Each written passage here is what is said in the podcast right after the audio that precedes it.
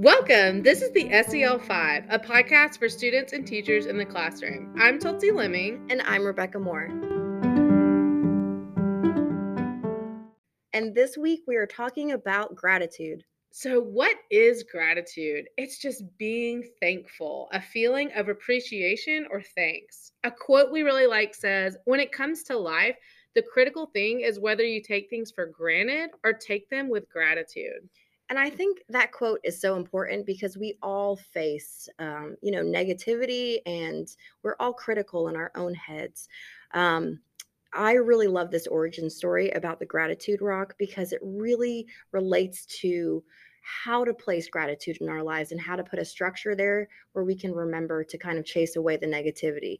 So, this story talks about a man and his rock. And he talks about how he found a rock and he put it in his pocket. And every day, the rock just reminded him to think about the things he was grateful for. And he talked about how it helped him get through a really tough time he was going going through in life. And one day he was traveling in Africa, and somebody asked him, "What what's that rock you have in your pocket? Why do you have that?" And he explained, "Well, this is my gratitude rock, and." Um, every single day when I feel it in my pocket or I leave it on my dresser, I think about things to thank the universe for. Um, and I think it's so important that we have something like this to kind of remember, you know, we have so many wonderful things that um, change our lives, help us every day, but somehow the negative things just, you know, change the way our thoughts are. And it's important that we are constantly moving towards a more positive mindset. And I really love having a gratitude rock to remind us of the positive things that we need to keep in our lives. I love that. It's amazing to me. Like the rock wasn't magical or powerful, it was the gratitude um, that it reminded him to have that was life changing. So, Rebecca, has there ever been a time in your life when being grateful has helped you? Yes. So, last year, uh, when everybody was still going through COVID and we were all stressed and anxious, um, we did a lot of SEL in my digital classroom, and I had a very tough time, like many of the students did, acclimating to a classroom that was not face to face. And so, sitting behind a screen every day, I started to realize that I was getting more and more um, just sad, sometimes depressed, you know, knowing this this may not come to an end. And we did an exercise one day with gratitude rocks.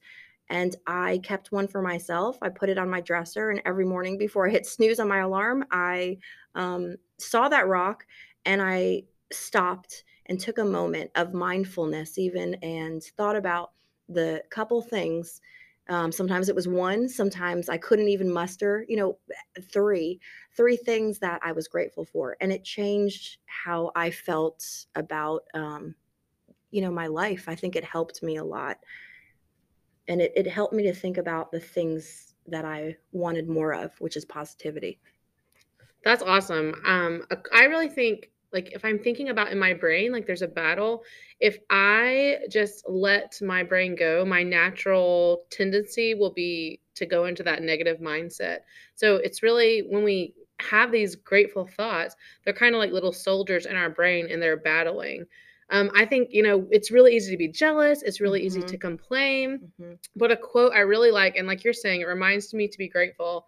It says, if you have food in your fridge, clothes on your back, and a roof over your head, and a place to sleep, you are richer than 75% of the world. If you have money in the bank, your wallet, and some spare change, you are among the top 8% of the world's wealthy. If you woke up this morning with more health than illness, you are more blessed than the million of people who will not survive this week. If you have never experienced the danger of battle, the agony of imprisonment or torture, or the horrible pangs of starvation, you are luckier than 500 million people alive and suffering. Wow. If you can read this message, you are more fortunate than 3 billion people who cannot read at all. So for me, even with school, sometimes I don't want to come to school and it's easy to complain. But if I think about all the people around the world who would do anything for the opportunity to be in school and learn and have the things that we have, it helps me to be more grateful. I agree with that a thousand percent.